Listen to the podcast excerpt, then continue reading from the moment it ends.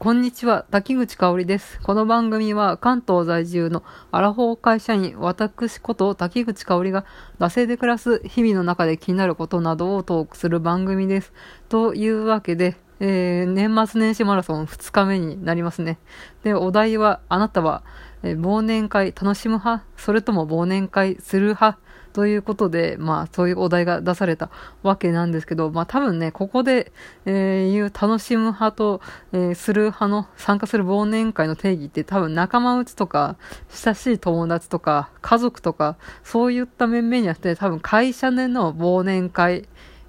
そこをね、想定して、あなたは楽しむ派なのか、それともする派なのかっていうことだと思うんですが、まああれですね、会社の忘年会楽しみますか、それともスルーしたいですかというね、えー、問いかけに対して、私はですね、楽しむ派です。うん。まあ、これはね、多分年齢的なものとか、あのー、育ってきたかん、あの、社会人としてね、やってきた環境とかもあるとは思うんですけれど、うん。まあやっぱしこうね、アラフォー世代ってね、結構まだまだ、えー、とりあえず生みたいな全員頼まれて、あの若手はお酌をして、なんかこう上司のなんか説教を聞くみたいなのが当たり前に横行していて、あの参加の拒否権みたいなのはね、ないみたいな、そういう時代にね、えー、育ってきたので、まあね、うん、割と苦労というか 楽しくない思いの方が多い世代だとは思うんですけれど、まあ、で、まあ、この時は流れますね、令和、えー、元年の2019年現在の弊社の忘年会はですね、なんと、忘年会ね、ちょっと前も言いますけど、ないんです。まあいろいろね、世知辛い不景気のね、そういった波の影響を受けまして、今年のね、2019年の忘年会はね、納会しかなかったです。まあ農会っていうのに、あの、昨日やってきたんですけども、まあ12月27日に、まあ仕事が終わって、ちょっと隣の大会議室に、まあ、ケータリングと、あの、なんかちょっとしたサンドイッチとか唐揚げとかですね、と、なんかビールとかジュースとかを用意して、まあ、ちょっとささやかな、ね、軽食会みたいなのをやって終わりっていう、それしかなかったです。うん。いやーね、うちの会社も昔はね、3年ぐらい前ですかね、このザ忘年会みたいなのをやってたんですよ。しかもね、3回ぐらいやってたんですね。1回、第1回目は、あの、会社全体の結構まあ100年、200人規模で集まるような、大きい、まあ、温泉旅館ですね。こう箱根とかそういうところの、えー、ホテルで、まあこう大宴会場みたいな、やっぱ昭和のね、あのー、映画とかを見ると、こう、温泉宿の一室、大宴会場を貸し切って、こう、お膳がずらって並んで、えー、社員が浴衣でみたいな、社員旅行みたいな のの中で忘年会するみたいなたまにあると思うんですけど、それをね、数年前までやったっていうね、景気いい話があってですね、まあ、それもね、えー、ここね、数年で亡くなりました。で、もう一個が、会社の、えー、その、事業所自体ですね、営業所自体の単体の飲み会で、まあ、それもね、まあ、20人、30人規模で、なんかこう、割と、うん、高級焼肉とか、高級フグとか、そういったね、ちょっと普段食べられないものとかを会社の、うん、経費というか、その忘年会、懇親会費用みたいなので出してたんですけど、うん、それでねあ、ちょっと普段食べられないものを食べるみたいなのあったんですけど、それもね、なしです。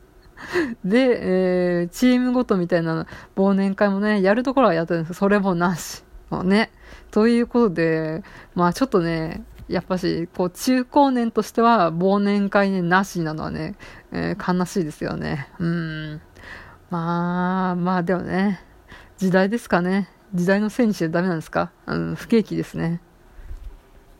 まあ、個人的にはね、あの、会社の忘年会、私はね、参加したい派というか楽しみたい派なので、まあね、この利点としてはやっぱし普段喋らない人と喋るみたいなところがあるので、まあね、やってもいいのかなとは思うんですけれど、まあね、あの、やっぱしね、新人、新人というか、まあ若者の中には一切参加しないっていうね、そういう子もね、おりましてですね。まあまあ、そういう令和の、まあこういったね、最近の波を感じるわけなんですが、